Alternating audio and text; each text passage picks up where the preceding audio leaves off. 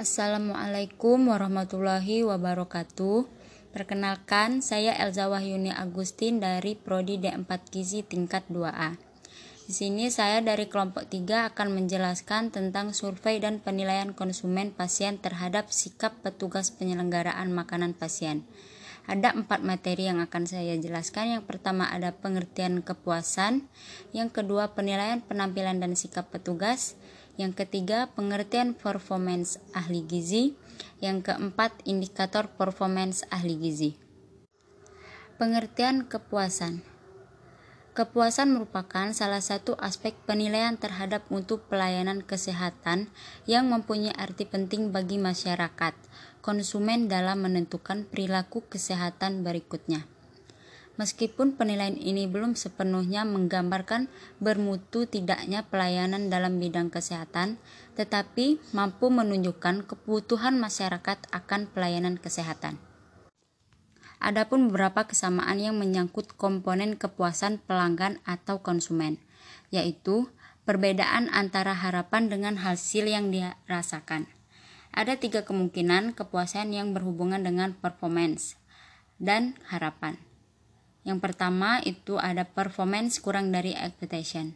Nah, bila ini terjadi, maka pelanggan mengatakan bahwa pelayanan yang diberikan jelek karena harapan pelanggan tak terpenuhi atau pelayanan kurang baik, belum memuaskan pelanggan. Yang kedua itu ada performance sama dengan expectation. Nah, kalau yang ini tidak istimewa. Pelayanan yang diberikan bisa saja karena belum memuaskan pelanggan.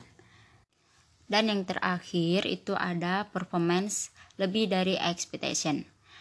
Nah, kalau yang terakhir ini terjadi bila pelayanan terhadap pelangganan baik dan memuaskan pelanggan. Kepuasan pelanggan optimal bila kita memperhatikan apa yang menjadi harapan pelanggan dan berusaha melebihi harapan pelanggan. Baiklah, selanjutnya saya akan menjelaskan materi yang kedua yaitu penilaian penampilan dan sikap petugas. Untuk penilaian pasien kepada petugas dapat ditinjau dari beberapa aspek. Yang pertama itu ada reliabilitas.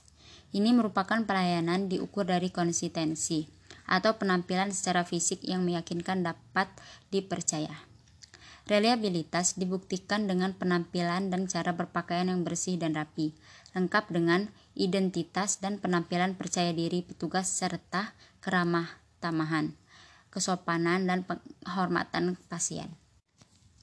Yang kedua itu ada tanggapan, yang mana pelayanan diukur dari ketanggapan, kemauan, kesiapan, dan kecepatan petugas dalam memberikan pelayanan.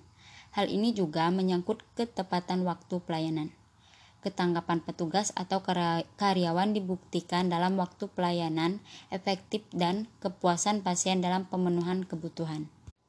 Dan yang ketiga ada kompetensi, yaitu pelayanan diukur dari kompetensi tenaga kesehatan yang bermakna, memiliki keahlian dan pengetahuan yang dibutuhkan untuk memberikan pelayanan.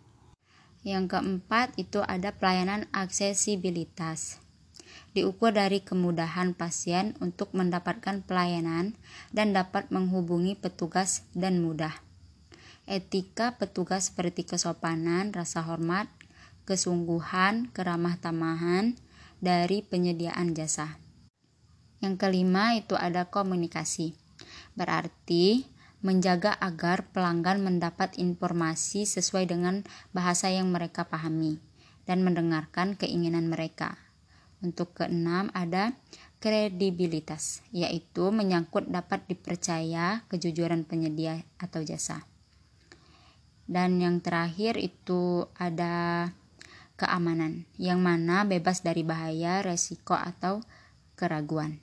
Selanjutnya saya akan memasuki materi yang ketiga yaitu pengertian performance ahli gizi. Performance merupakan penampilan individu maupun kelompok kerja Penampilan merupakan hasil karya tidak terbatas kepada personil yang memangku jabatan fungsional maupun struktural. Performance itu sendiri adalah hasil yang dicapai oleh seseorang menurut ukuran yang berlaku untuk pekerjaan yang bersangkutan. Performance juga adalah salah satu catatan keluaran hasil pada suatu fungsi jabatan kerja oleh seluruh aktivitas kerja dalam periode waktu tertentu.